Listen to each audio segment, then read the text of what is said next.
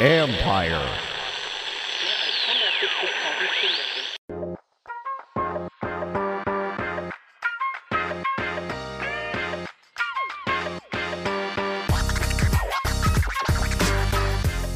Welcome to Inside the Cap. I'm your host, Joel Corry. You can find me on Twitter at Corry Joel. That is C O R R Y J O E L. And also, you can find my Agents Take column at CBSSports.com. Uh, this week, you're going to be looking at two things the Sam Darnold trade to the Carolina Panthers and what it means for Teddy Bridgewater, and the number four pick in the NFL draft, which is currently held by the Atlanta Falcons and how Matt Ryan's contract can potentially impact what the Falcons do. Well, um, last week we had a little more clarity at the top of the draft because Sam Darnold, the New York Jets starting quarterback, was traded to the Carolina Panthers for a six round pick this year and a second round pick and a fourth round pick in the 2022 draft. Um, what this means is the Jets are definitively going to take a quarterback at number two, presumably BYU's Zach Wilson. Um, Darnold is in the fourth year of his contract. Um, he has four million four hundred forty-seven thousand six hundred eighty-five dollars worth of cash left. That is what the Panthers are going to take on as a cap charge um, for Darnold. Uh, he's got the fifth-year option that must be picked up by May 3rd, and the Panthers aren't giving up all that compensation for them not to pick up the fifth year option on on Darnold. Um, that's going to be 18.85 million, and there's been a change to fifth year options, starting with the 2018 draft class, the um, class which has the options um, exercised. That's the first round. Um, they're now fully guaranteed upon picking up the option. It used to be they're guaranteed for injury when you pick them up, and then they become fully guaranteed on the first day of the following league year. That's how the Titans were able to get out of the obligation of Adoree Jackson's fifth year option this year. 2017 first round pick, $10.244 million um, base salary. Cut him before the first day of the league year. That is now gone. That didn't happen anymore. So as soon as you exercise the option, it's firm commitment. Uh, my understanding is there is no offset with the fifth year options. So the player would get to double dip. So the Panthers would cut him, still be on the hook for 18.858 million in 2022. Then he'd go make his money elsewhere, and not no offsets. They couldn't recoup any of the 18.858 million. Now, one thing that this um, did do is with this whole change in the options being fully guaranteed, is that what Darnold's price tag would have been under the old way, the Adoree Jackson way, is 23.016 million because the options were based on where you're drafted. Picks 1 through 10, transition tag for this year, and that's the quarterback transition tag for 2021. Um, now it's based on your performance and your play time. So if you're someone who participates in 75% of the offensive or defensive plays, whatever is applicable in two of your first three seasons or average at least 50% play time in each of the first three years, then your salary is going to be the third through 25 highest paid salaries at a position. And that's how, by that, how things are um, calculated for franchise and transition tags. So it's that cap percentage average type thing over the five year period. So that's how we get to 18.85 million. Uh, for Sam Darnold this year as opposed to 23.016 million and you could take a look see then get out of it. Now, the Jets are going to have or do have now five million nineteen thousand five hundred eighty-one dollars of dead money, um, resulting from the twenty million seventy-eight thousand three hundred twenty-four dollars signing bonus Sam Darnold had from his rookie contract when he signed it in 2018. Now, Teddy Bridgewater, starting quarterback last year, was signed a three-year deal for 63 million, and the Panthers obviously weren't happy with him because they were trying to get in on the uh, acquisition of Matthew Stafford, who was traded from the Lions to the Rams. Um, they made a run at him, didn't go their way, so they were looking to find what they thought was an upgrade from Teddy Bridgewater. Now, one of the things um, Bridgewater is that he's got $18 million of salary this year, and 10 of it is guaranteed. base salary is 17 million. He's got 750 thousand dollars in uh, per game roster bonuses and a 250 thousand dollar workout bonus. That's where the 18 comes from. His cap number this year currently is 22 million nine hundred eleven thousand seven hundred sixty-five dollars. So they gave him 33 million in total guarantees in the contract. There is an offset, but any team they've given now Bridgewater permission to shop himself for a trade. So the clear indication is they're not going to keep Teddy Bridgewater. I might try to keep him and have those two duke it out in a battle, but that doesn't seem to direct seem to be the direction that they're going to go. Any team that wants to acquire Teddy Bridgewater, contract as is, needs $17,911,765 of cap space. Now, the musical chairs are filling up. You got certain teams which are going to draft a quarterback, so they're out of the mix. And number one, what team needs a quarterback? And two, has that type of cap room to absorb um, Bridgewater's 2021 salary, uh, or cap number, I should say. And then he's got a 2022 um, year where he's making 21 million. So that's going to make a trade probably a little more difficult than um, the Panthers may like. So if they can't find a suitor, they could always um, or couldn't find a, they could find a suitor, but also find a trade which isn't to their liking. Then they could also keep him and then release him after June 1. And if they do that, then they're going to have $15 million in dead money for this year and 5 million next year because you delay the acceleration, any bonus proration in future years from hitting the cap currently. So they have 15 million this year and 5 million um, next year. So because of that, if he's not going to be traded, that's when he'd be released. So they could hold on to him as long as they want it, release him by roster cut down, and be fine. So if they did that, they're picking up um, seven million nine hundred eleven thousand seven hundred sixty-five dollars of cap cap space this year.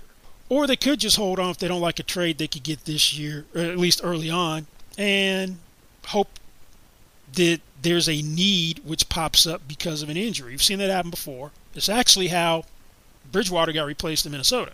He had that gruesome knee injury in 2016, and that was after uh, Philadelphia had signed Chase Daniel to be a very expensive backup quarterback, signed Sam Bradford, re-signed him for 36 million over two years, then drafted Carson Wentz. Wentz was supposed to sit the whole year, but Bridgewater had a career-threatening threatening knee injury, so they were able to work out a trade for a first and fourth round pick to the Vikings for Bradford. So, and we also saw that Ryan Tannehill went down one year when Jay Cutler was essentially retired and was going to become a broadcaster and he came out of retirement and was a stopgap quarterback for the year while Tannehill was out.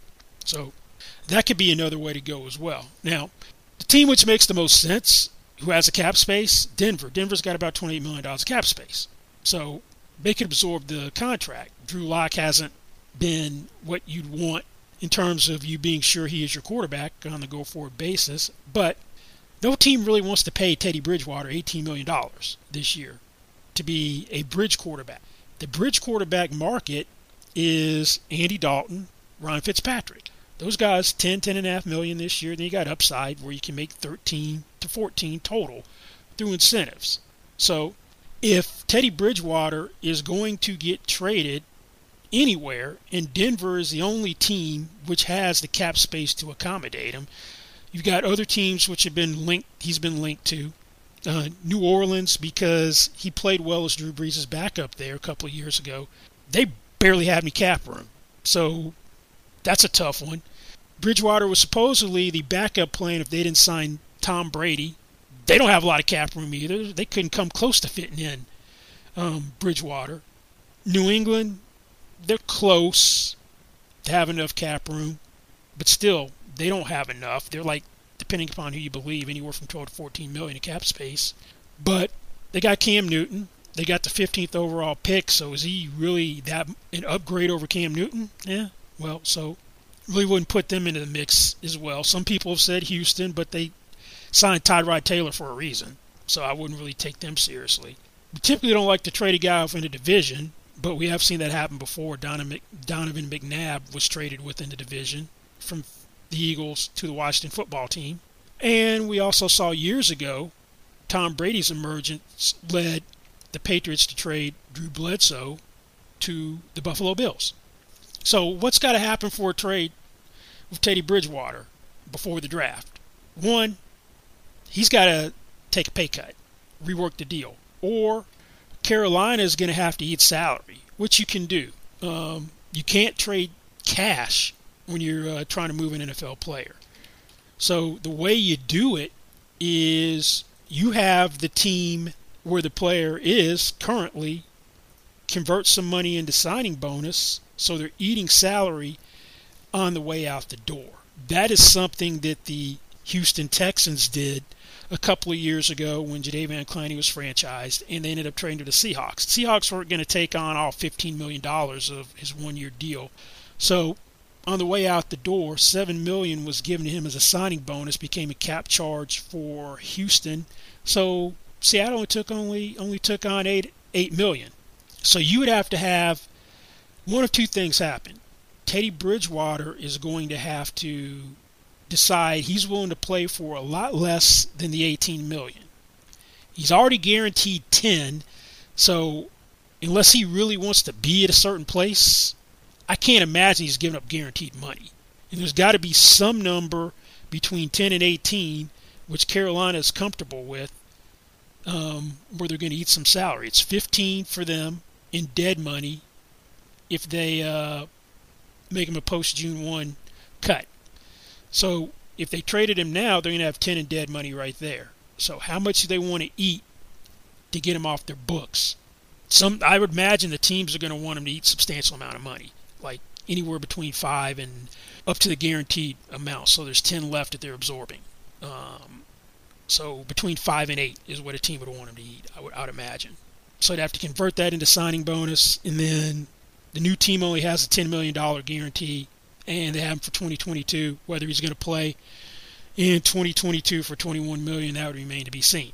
Now, the other option is what happened with Trent Brown. When Trent Brown was traded from the Raiders to the Patriots, um, they reworked his deal on the way out the door where he took a pay cut and they lopped off his 2022 contract year.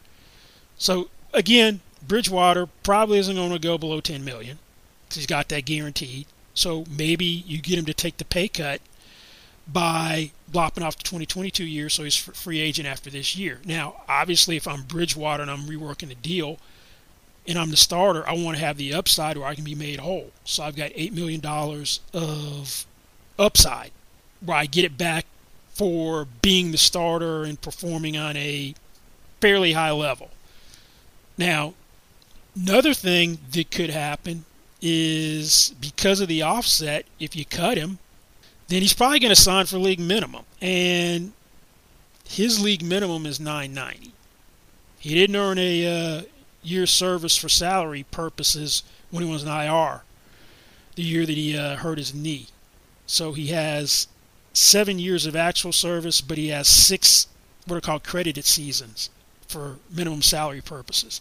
So the Panthers are still going to be on the hook for 9.01 million if they went that route of the salary because can't imagine he's going to sign for any more than league minimum elsewhere. And he's not going to try to help the Panthers give them any type of uh, break of anything. And the one reason why Denver is the odds on favorite, besides the quarterback, is George Paton, the new GM, was the assistant GM in Minnesota when he was drafted. Now, the funny thing is the trade compensation would be less than what got him to New Orleans. When Teddy Teddy Bridgewater's contract expired in Minnesota, he signed with the Jets. And ironically, this year they drafted Sam Bradford. So to pave the way for Bradford, they shipped him to New Orleans.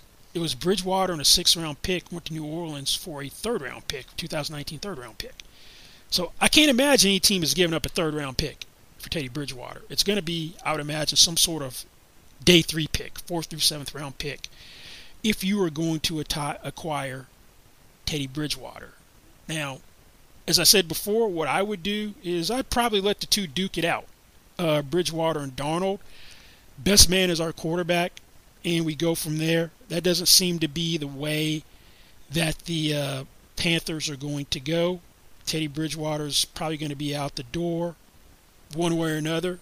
Trade, If it's a trade, I would expect it to happen before the draft or during the draft. Um, maybe the second day of the draft on the 30th of April, or he's going to get released sometime after June 2nd. And they could, since there is no roster bonus or anything, they could just hold him until it's most convenient for them to cut him. So we'll see how it stands, how it shakes out. But I'd be very surprised if Teddy Bridgewater is playing for the Carolina Panthers by the time the 21 regular season starts. What's up? It's Mike Jones from the Football Jones podcast. I know you're enjoying your time with Inside the Cap, but once you're done, I want to invite you to come over and check out my podcast. Each week, we take a deep dive into some of the most pressing topics around the NFL. High profile guests from the coach, player, and front office ranks, as well as the top league insiders. Check out the Football Jones podcast, another fine product brought to you by Empire Media. The NFL draft doesn't get interesting until fourth pick. We know what's going to happen with the first three picks. They're all going to be quarterbacks. Um, Jacksonville picks number one. Um, Trevor Lawrence of Clemson is a presumptive number one pick. The Jets are expected to take um, BYU's Zach Wilson. Second, 49ers recently moved up from 12 to 3.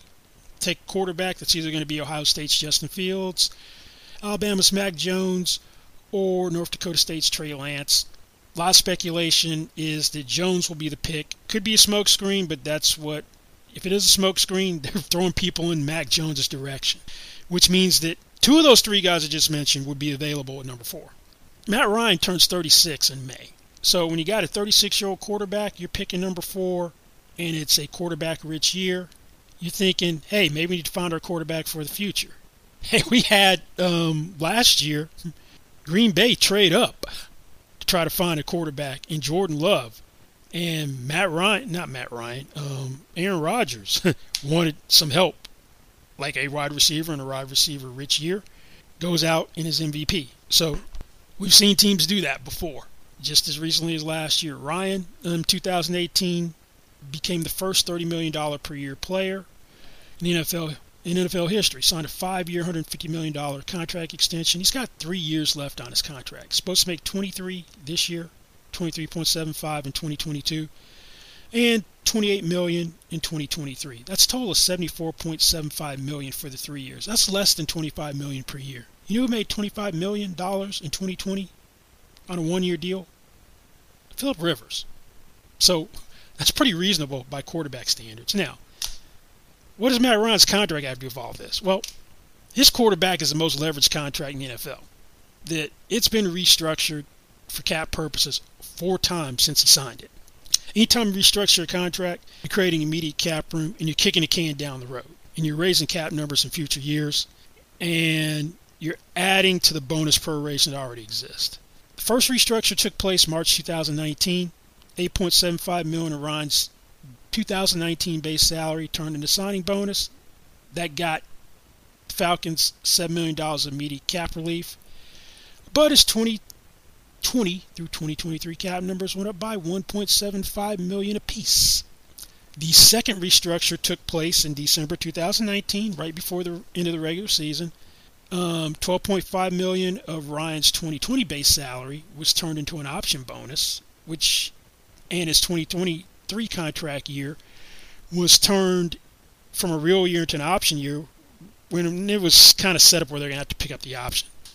And the option exercise was first couple of days of the 2020 league year. So the proration wouldn't start until 2020. So what that did was that cleared $9.375 million of 2020 cap space because that option bonus got prorated 20 through 2023. So his Ryan's 21 through 2023 cap numbers went up by 3.125 million each. Now a third salary conversion was done uh, March 2020. So they were they weren't done lowering the 2020 cap numbers. They lowered it twice in a span of a couple of months. And 6.95 million of Ryan's 2020 base salary got converted to signing bonus, and that lowered his 2020 cap number by five million two hundred twelve thousand five hundred dollars. So that's the second lowering. And his 2021 through 23 cap numbers increased by $1,737,500. Now, at that time, that gave Matt Ryan The second largest 2021 cap number in the NFL behind Ben Roethlisberger's was 41.25 million. That made it 40,912,500. I thought Falcons would leave it alone so they have more flexibility down the road with Ryan. But drastic times call for drastic measures. With salary cap dropping 15.7 million from 198.2 million to its current 182.5 million dollar level, and the Falcons having arguably the second worst cap situation behind the Saints this March, about three and a half weeks ago, they restructured him again. And by this point in time, Ben Roethlisberger no longer had the highest cap number in the league. It belonged to Ryan because Roethlisberger took a pay cut in Pittsburgh and lowered his cap number in the process. So this time they took 21 out of the 23 million that Ryan was supposed to make, turned it into a fully guaranteed roster bonus. Now, if you have a fully guaranteed roster bonus, it gets treated just like signing bonus for cap purposes. And by that I mean that you have skill cap, salary cap, and injury guarantees all when you do the restructure at signing. You prorate it. So you get to prorate the 21 million over the remaining three years, 21 through 23. So that's $14 million of cap space you pick up for 2021, and you in turn raise Ryan's cap numbers in 2022 and 2023 by 7 million each. So Ryan now has the largest 22 cap number. In 2022, his cap number is $48,662,500, highest in the league. And in 2023, it's $43,612,500. There is now more bonus proration because of the multiple restructures in Ryan's 2022 cap number than there is salary. There's $23.75 million of salary, and there's $24,912,500 of bonus proration. Just as a reference point, um, before Atlanta started kicking the can down the road with these multiple restructures, Matt Ryan's original 20, 2022 cap number was 36.8 million, and his original 2023 cap number was 31.75 million. So we're sitting here in a quarterback rich draft, and Ryan turns 36 in May. So perfect time for you to take the heir apparent to Matt Ryan. Well, if you take the heir apparent to Matt Ryan right now, he doesn't play for two years, barring an injury to Matt Ryan, or Matt Ryan just the wheels fall off because of the contract. Because how are you going to get rid of him next year? One, you don't restructure the contract for him not to be your quarterback this year. So you're pretty much stuck with him for two years because if he's still good, you wouldn't cut him. You try to trade him. And if you trade him, you have 40.525 million of a cap charge or dead money. A cap charge for a player no longer on a roster. That would be unheard of. We already have one which me and a lot of other people thought wouldn't happen. That Carson Wentz was traded to Indianapolis from Philadelphia despite the Eagles having a thirty-three million eight hundred twenty thousand six hundred eleven dollar cap charge for him. There had never been an amount of dead money at that level until now. The previous record was 21.8 million, which the Rams had last year for trading Brandin Cooks. So maybe it's not that big of a leap to go from 33.82 to 40.525 million next year, but that would be the NFL's third largest cap charge. That would be unprecedented to have that amount of dead money. Now, there have been some people who said, oh, yeah, they could just wait till June 2nd and trade him. And then they don't have the uh, $15,912,500 of 2023 bonus proration become a 2022 cap charge because if you trade someone after June 2nd, Bonus proration from future years doesn't hit the cap to the following year. Uh, that's all well and good, but there's one problem with that. Matt Ryan has a $7.5 million third day of the 2022 league year roster bonus. That means if he's on the roster, whatever day that is, sometime presumably late March, that becomes a Falcons obligation. I don't really see the Falcons delaying a trade till June 2nd after paying him $7.5 million. So a trade the realistic window for the trade would be before that roster bonus hit. Because, yeah, the cap's going to go up next year, but you're still going to pay back some of the money which was used to keep the cap from dropping to the level it should have because of the losses due to the pandemic. Should have been 155 to 160, that range. So if the cap gets back up to where it was in 2020 or gets to 200 million, that'd be great. Even though the new TV deals have been signed and negotiated, they don't kick in till 2023, 2024. So that'd be a hard pill to swallow. And yes, if they did trade him, they would create. They get eight million one hundred thirty-seven thousand five hundred of cap space, and they're to free up forty-three million nine hundred twelve thousand five hundred dollars of 2023 cap space because of the team that would acquire him would be taking on the 28 million dollar salary, and the 2023 bonus proration becomes a 2022 cap charge if you're going to trade him before that roster bonus hits.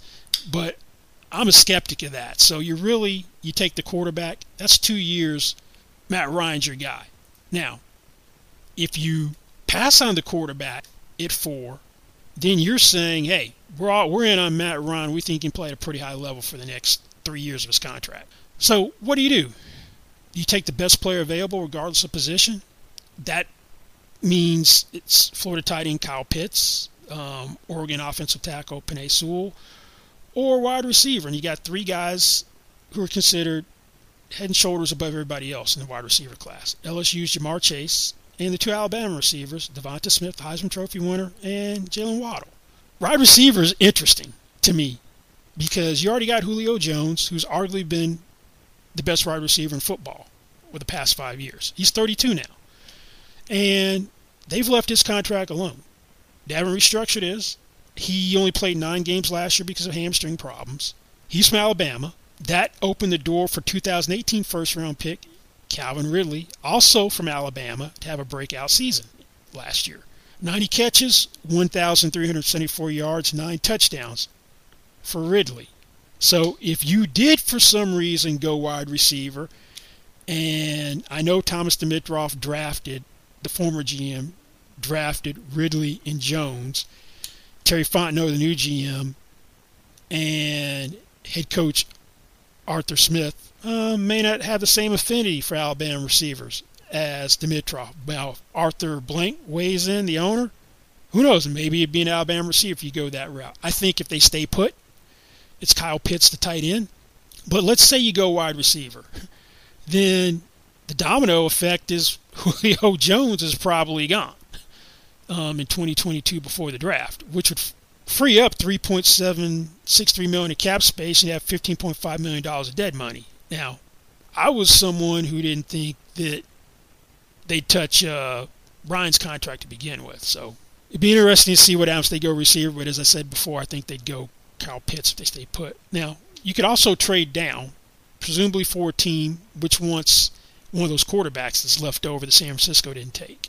The two teams which make the most sense from where they're picking the draft would be um, the Denver Broncos with the ninth pick and the New England Patriots 15th pick. Now, New England's also not New England. Um, Denver's also linked to Bridgewater, as we discussed earlier. So those are two most logical teams. You also have two other teams to be harder for them to move there that don't have long-term answers at quarterback. The Washington football team, Chicago Bears, they pick 19th and 20th. So the draft starts really at four because that's where the drama starts. Supposedly, Terry Fontenot and Arthur Smith weren't on the same page, but now are. That the reports were that Fontenot was focused on a quarterback, and Arthur Smith thought there was enough left in Ryan's tank, gas left in his tank. They didn't necessarily need a quarterback, so we'll see what the Falcons do and which direction they go. Uh, quarterback of the future, the heir apparent, who's going to have to sit most likely two years uh, trade down, fill up other needs because this wasn't a great football team. There's a reason they're picking fourth. if they're four and twelve last year, so they got holes. or do they take the best player available and think they uh, can make the playoffs next year? So this will be one to watch over the next couple of weeks, two and a half weeks before the draft starts on April 29th. Hey there, it's John Keim of the John Keim Report podcast. I'm glad you're enjoying the Inside the Cap podcast with Joel Corry. When you're done, I invite you to listen to my podcast. Twice a week, my guests and I discuss the Washington football team and the NFL. The show features numerous NFL insiders, former and current players and executives, and taps into the insight gained in my 25 plus years covering this franchise. Check out the John Keim Report, another fine product offered by Empire Media. Well, that's going to be it for this week's Inside the Cap. Um, as I said before, you can find me on Twitter at Corry Joel. That is C O R R Y J O E L. And also, I have my regular CBSSports.com column, Agent's Take. Thanks for listening, and we'll see you back here next time. Goodbye.